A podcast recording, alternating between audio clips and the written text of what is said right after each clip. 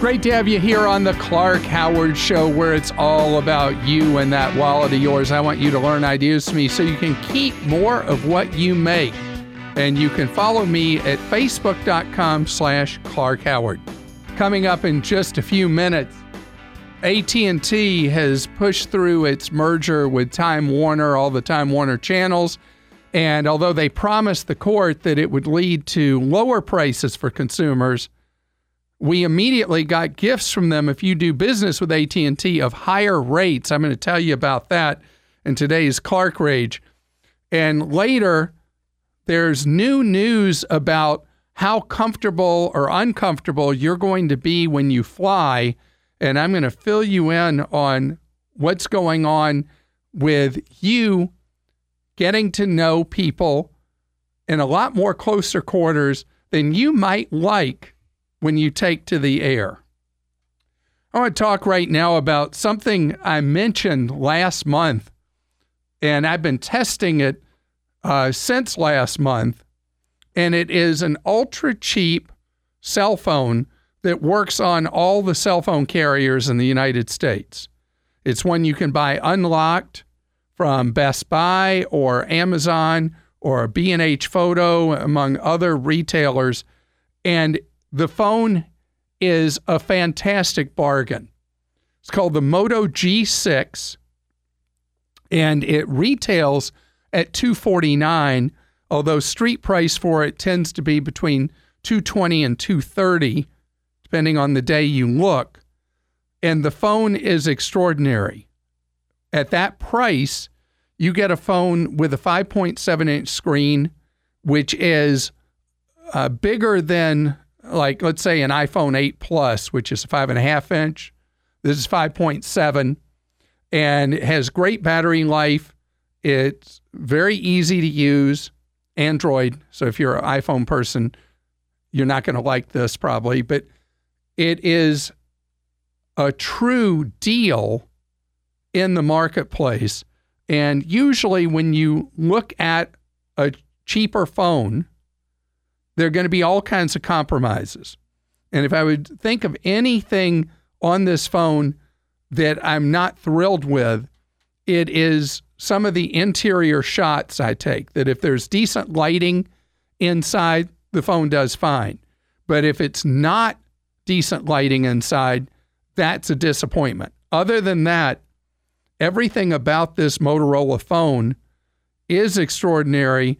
And what's exceptional is in the United States different from everywhere else in the world. Normally, you can walk, you can buy any phone you want. You don't normally buy them in other countries from a cell phone carrier. You just buy a phone and it, you put a card in it, SIM chip, SIM card, and it works on any network.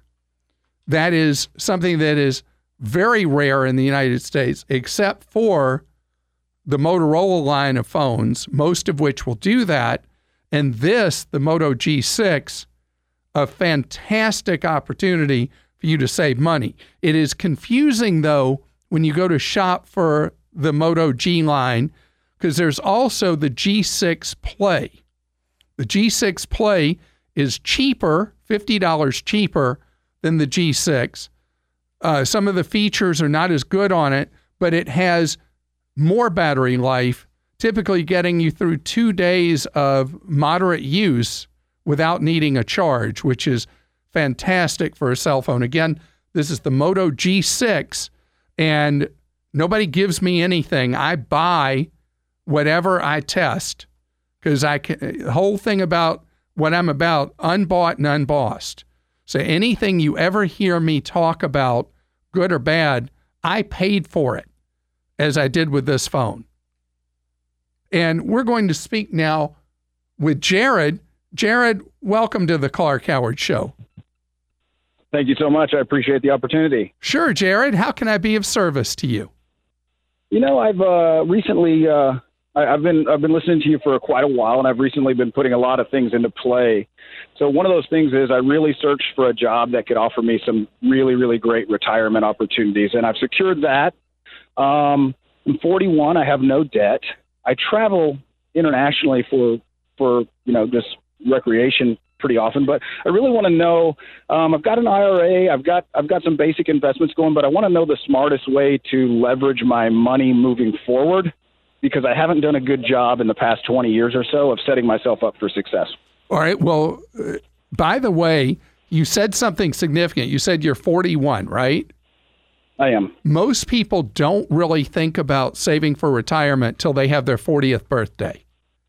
So Okay, don't okay, so don't don't feel like you're out of line or out of the normal range because in people's 20s and 30s the idea of retiring for most people is so far off in the distance they don't really think about it.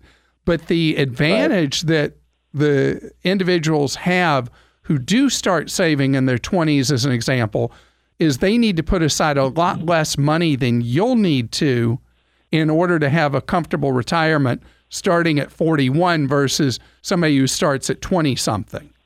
So you need to uh, think through first when would you like to bag work? What age would you like to be?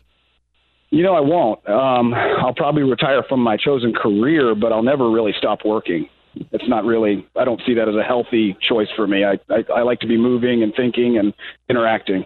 So for you, saving specifically with a retirement date or time in mind is not as important as is just creating the overall picture of more financial security. That's right. As I age, you know, by the time I'm 60, I really want to. I'm in the health industry, so I'm pretty aware of you know my timelines. And by the time I'm 60, I want I want money to be pretty much a non-issue for me, if at all possible. All right. So if you want it to be a non issue, are you sitting or standing right now? Standing. All right. So uh, brace yourself against something because if you want to, in 19 years, to be in a position that you are uh, not going to have anxiety about where the next paycheck's coming from, you're going to need to save uh, a shocking amount of your pay, somewhere 20 Okay. to 25 percent of your pay. Yeah, I'm in the position right now. Tell me how this plays out for you. I could I could I could conservatively uh, save about thirty thousand a year, and And what if percent of your really pay is to, that? As much as forty. Um, that's probably about thirty percent of my pay. Fantastic. I could, I could save more if I wanted to because I have no debt. All right. So, So- see, I was all prepared for you to pass out, hit your head, and then your your survivors to be suing me and all that. So I don't have to worry about any of that. You're you're cool with this. All right. So yeah, I appreciate it. so save the maximum that this employer allows you to do in your retirement plan. Are you offered both a, uh Roth 401k and a traditional, or only a traditional? You know, only a traditional. I do have a Roth IRA, and I have a pension with a with a full match from my company. So my savings would be in in in addition to that. Great. All right. So put in the 401k up to the ma- up to the max you're allowed to. Mm-hmm. Yeah. And do the Roth IRA up to 5500 in a year. You've got the mm-hmm. pension as well. You do that stuff consistently over your 40s and 50s, you'll be fine by age 60. Are there any general? I know you got to go in time short. Are there any general investment thoughts you have on that scenario playing out well for me? Just places where do you put the money, are money? smart places. Uh, so I'm a big believer for most people, unless you're really going to dig in and build a portfolio, that you just go with the target retirement fund choice. Okay. So in And that's through that. Uh, I, I've seen a number of those. I I've got one saved in my my documents from Vanguard. Is that where you would go? Yeah, the Vanguard Target Retirement Fund choice is great. And in your case, at your age, normally you would be looking at like the uh, 2040 fund, Okay. Target 2040, and just going all in on that, where they handle the diversification and they handle the ups and downs of the market. I just saw a academic study that people who do through a retirement plan at work do the target retirement fund are more likely to stay in and chill through down markets than people that are picking and choosing individual funds. Okay. Yeah, that makes a lot of sense because I've been picking and choosing a few, and you know, you kind of start looking at it and over overreacting. I think I haven't done anything yet, but this is perfect advice. I appreciate it. Well, best to you, and I hope that this new career choice is great for you. And Dan is with us on the Clark Howard Show. Hello, Dan. Hi, Clark. A long time, second time. How are you today? Well, great to have you here. I'm doing very well. Thank you, Dan. Hey, let me just jump right into it. Um, I went to buy a new car, and of course, I, um, as per your advice, I had my own financing. Uh, that is, that I was just going to pay cash for the car. And I went in, and um, uh, things didn't go to go as planned. They actually offered me a better uh, deal on my trade, and if I came in a day early, so I did. Got everything done, but I didn't bring a check with me for to pay off the car. So they had an introductory rate, or they had a three-year rate of 0.9 percent. So I said, just go ahead and give me that rate. I have the credit and they said that they could. Um, there was no penalty if I paid it off early. So I have I, I did finance the car at 36 months at the 0.9 percent interest, and I can pay it off if I wanted to in one lump sum. My question to you though is, does that hurt my credit in any way if I were to pay that loan off immediately? Tell me what other forms of credit you have in your life. Uh, just my mortgage. I have, I have a couple credit cards, but none have any balance. All right, so you're fine. If you want to if you want to blow through that 0.9, go right ahead. But uh, I want to ask you, what are you doing? Like, uh, you know, prior I was just talking about Roth IRAs. Are you doing a Roth and are you maxing that out? Yeah, I make too much money for a Roth, but I do have IRAs and uh, my my 401ks and all that stuff. So yes, okay. yes, I am as per your advice. All right. Well, if you if you have nothing else that you need to do with the money, you could i mean i could i could really get exotic here and say well you know you could put the money in an online savings account and earn like 2.1% and you'd be making 1% on your money it's not enough to fool with if you are paying on a loan even at under slightly under 1% that has no real reason to exist in your life just pay it off if you're cash rich that makes sense, and I understand what you're saying about the value of money with the interest bearing against uh, me paying off that loan. So it's something to think about. But uh, your advice really helps me. Thank you. Well, thanks, and, and congratulations to you that you live your life in such a way that you handle it so well and are in a position to pay cash for a car. With that being the case, I want to mention one thing for you to look at that is going to be kind of weird but there's a way, even though you make too much money, that you can do a Roth IRA, often referred to as the backdoor Roth. And I'd like you uh, to go read about that and see if that's another piece of how you want to handle money in your life. Because even though you make too much money, there's this goofy way where you can open an obscure account known as a non deductible IRA mm-hmm. and then move the money into a Roth and be able, even though you don't normally income qualify, to have a Roth IRA. Excellent. I will do that.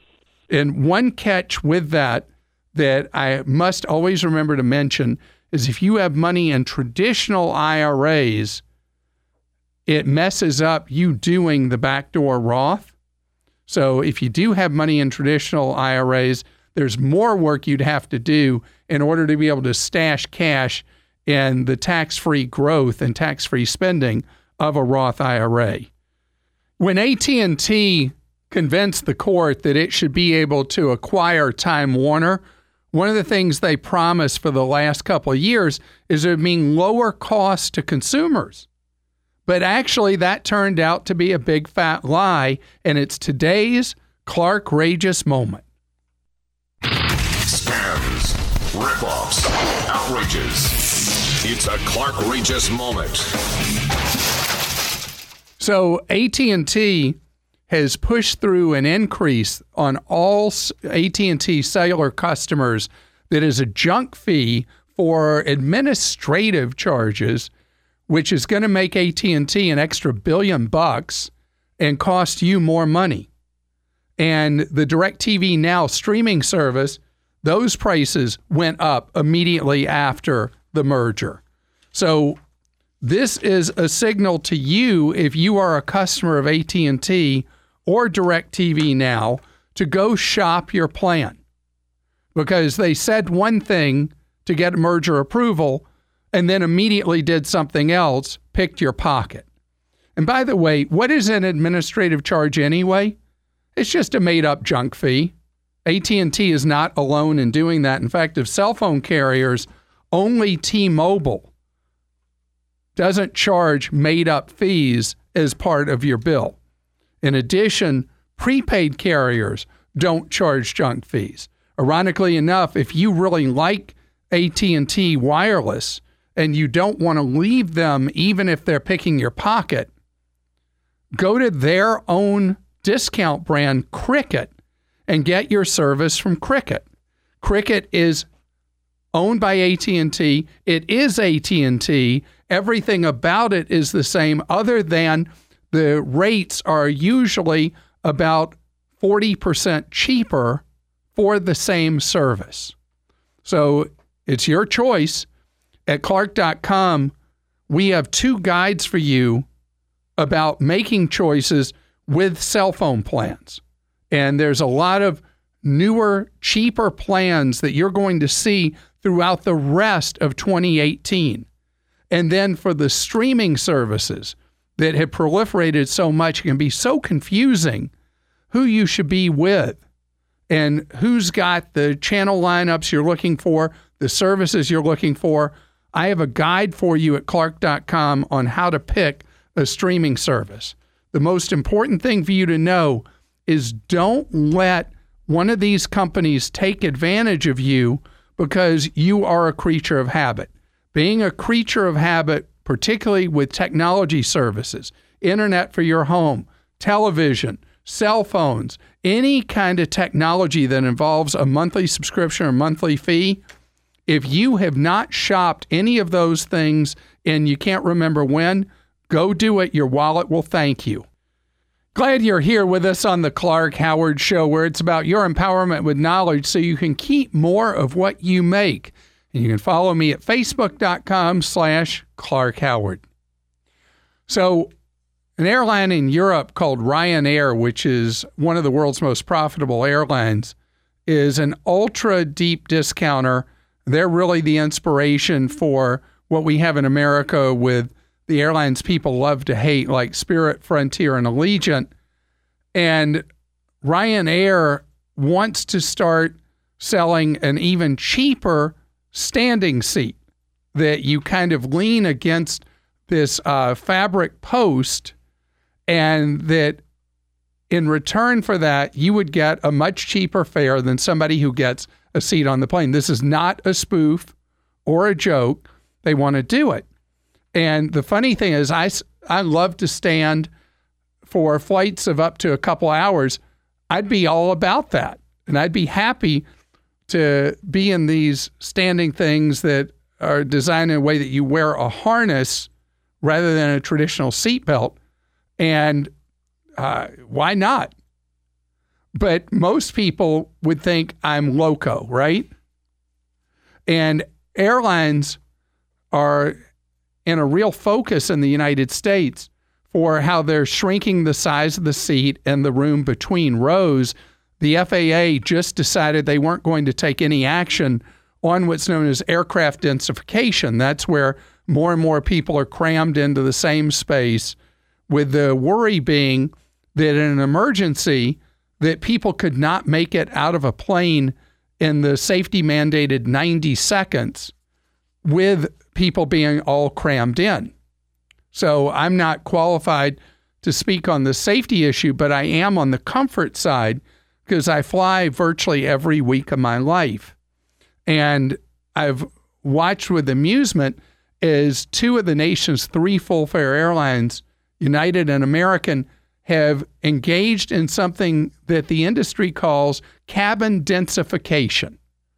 And what that means is that they make the seat even narrower than it was before and take legroom away. American and United on a lot of their jumbos are adding an additional seat per row. In addition to narrowing the legroom you have in those rows. So the seats on a long haul international flight are 17 inches wide. Now, Bulletin, we as Americans have gotten bigger over time, not smaller.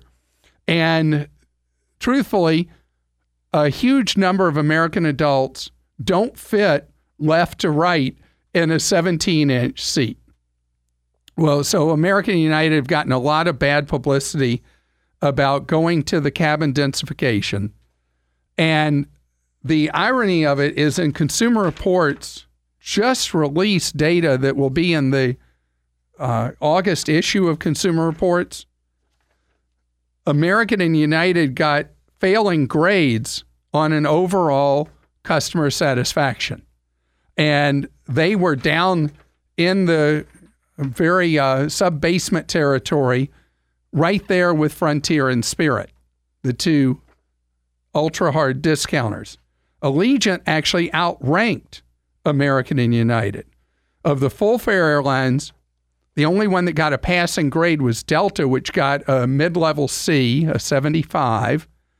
And Delta, very quietly, didn't make any fuss about it, has decided they're doing the opposite of what American and United are doing. And Delta, the world's most profitable airline, has decided that they are actually going to increase the width of seats on a lot of their international flights.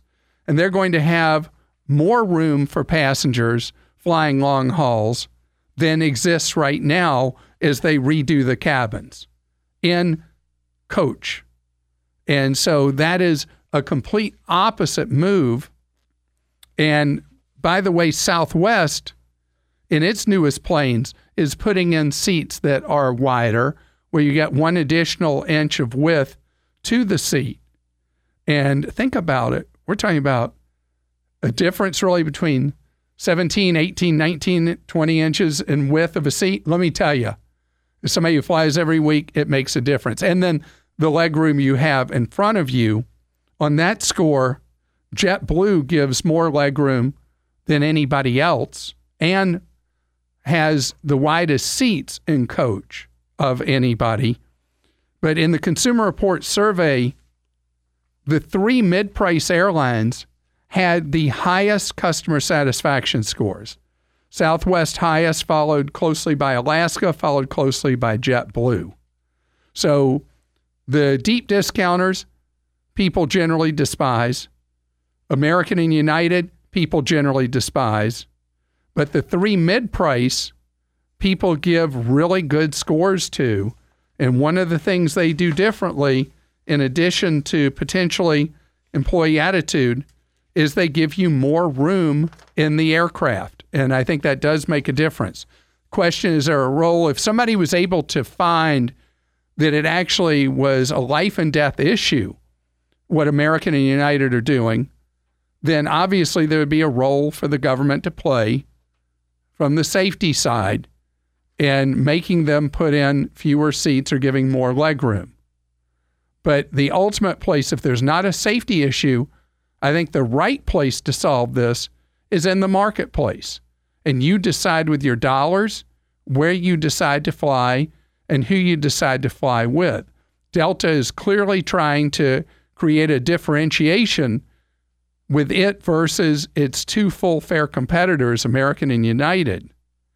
But the overall trend is towards giving you less space and good for JetBlue, Delta, and Southwest, giving you more of both.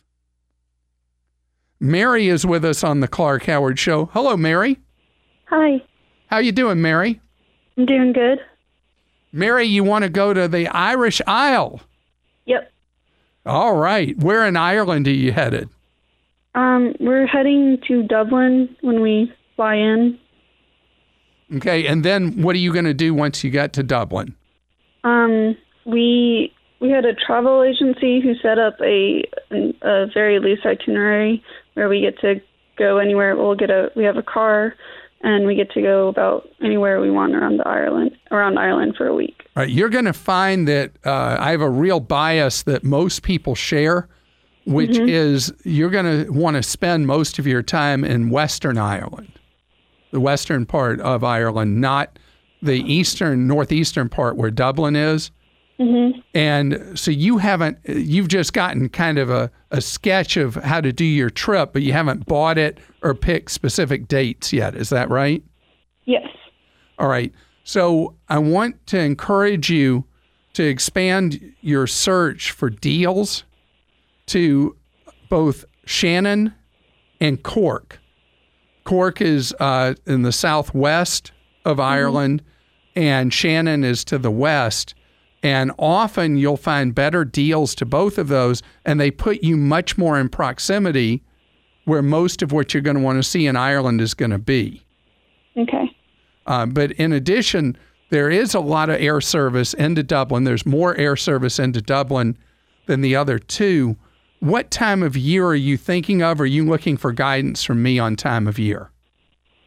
Well, I was kind of looking for guidance from you, but at the moment we were thinking end of September, early August. I mean, sorry, Early October? early October. Yeah. Yeah, so that's a great time to go to Ireland because the big summertime tourist crowds are gone and you have less daylight, but still enough. And you'll find that fares are going to be very, very good for you going to Ireland, especially if you will expand your search away from just your home departure airport. Okay. There have been a lot of fares to Ireland of late that have been in the range of 200 to 300 round trip for late summer, early fall. Okay.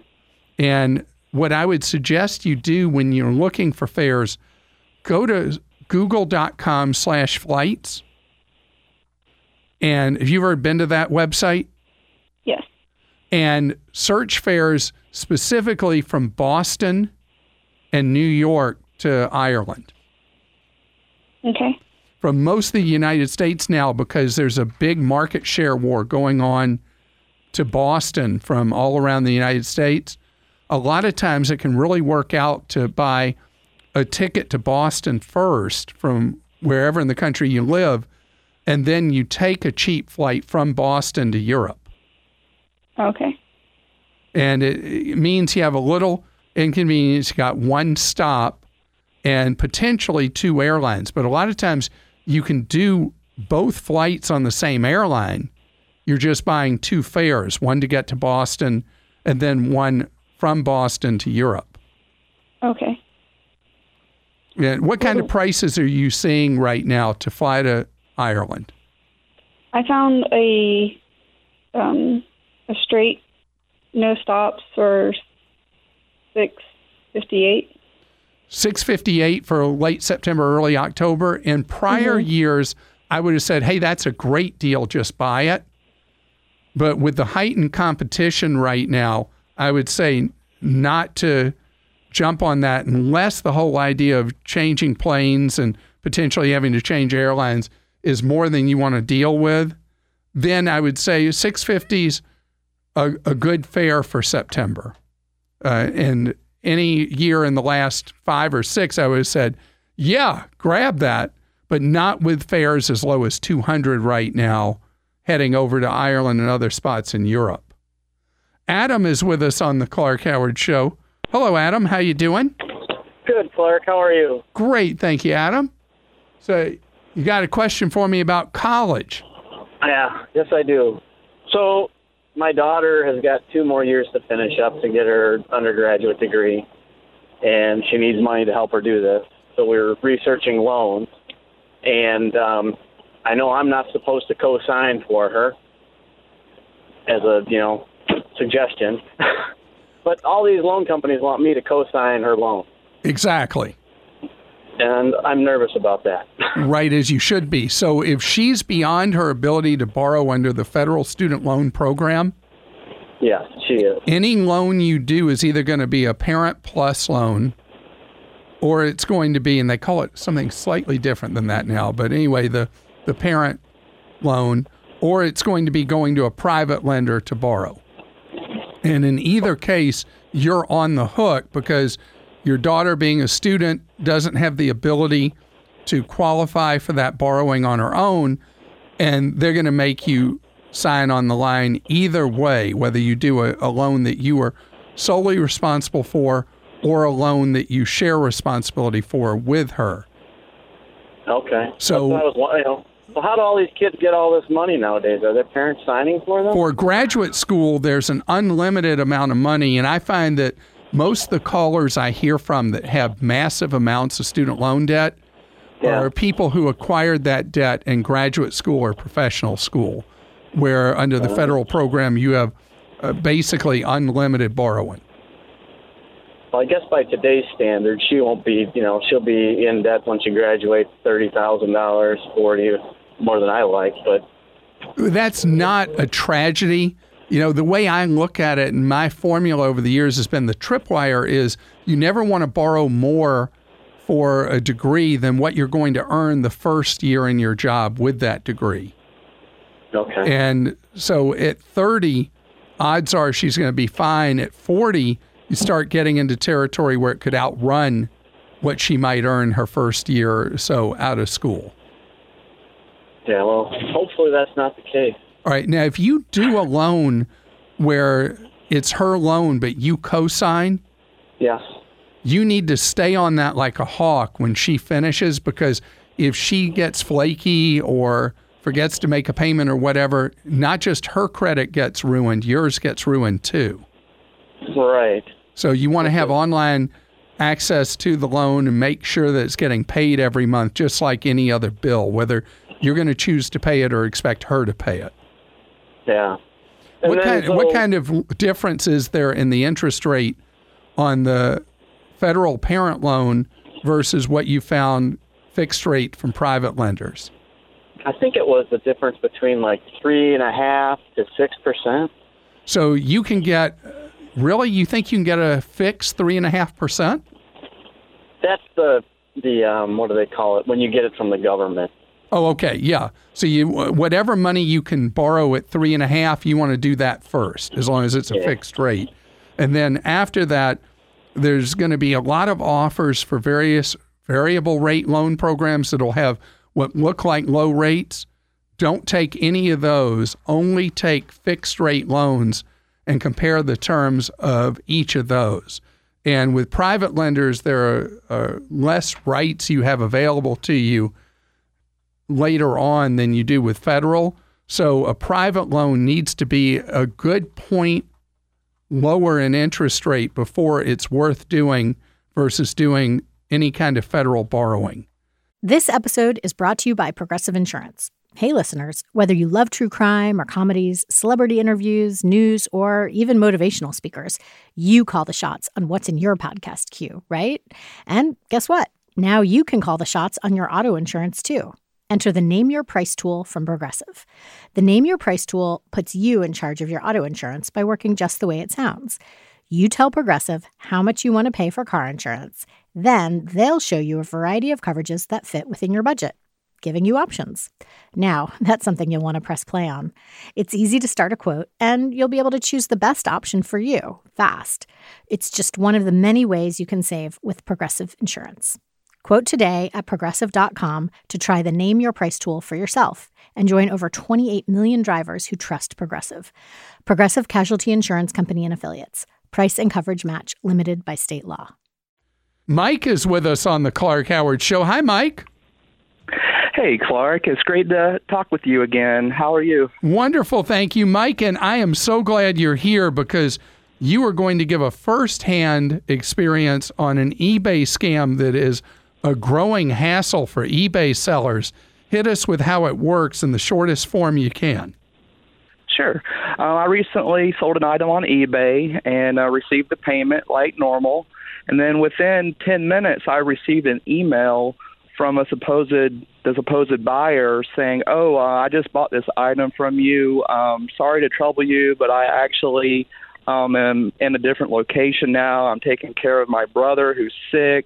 Uh, if you could, please send to send it to this address instead." And at first, I didn't, you know, I I thought it looked legit, and then I noticed that um, the username that the the message was coming from was different than the buyer the buyer's username, and the the um, message that I received, the username had zero feedback. So um, you know things looked a little bit fishy, and um, so you know, and then I noticed that the that username had just signed up for eBay um, just recently. So so it looks like that there's people out there that are um, looking for you know, finished auctions and um, contacting the people looking to um, have them ship the item Divert to the them. item to the crook. Mm-hmm. Yeah. So you, what happens in that case? You would have lost twice. You would have lost your merchandise, and you would have lost the money. It would have just been as bad as it could be. And this is an important warning for any eBay seller. And Mike, I appreciate it. Be very wary of people that troll sold items and try to get the shipping diverted, pretending that they are the winning buyer. You're listening to The Clark Howard Show. If you've enjoyed listening to this podcast of our show, I'd love it if you'd subscribe. Whatever your favorite podcast app is, we're pretty much there. And whether you love what you hear from me or hate it, take time to write a review. It's how we all learn from each other is from those reviews.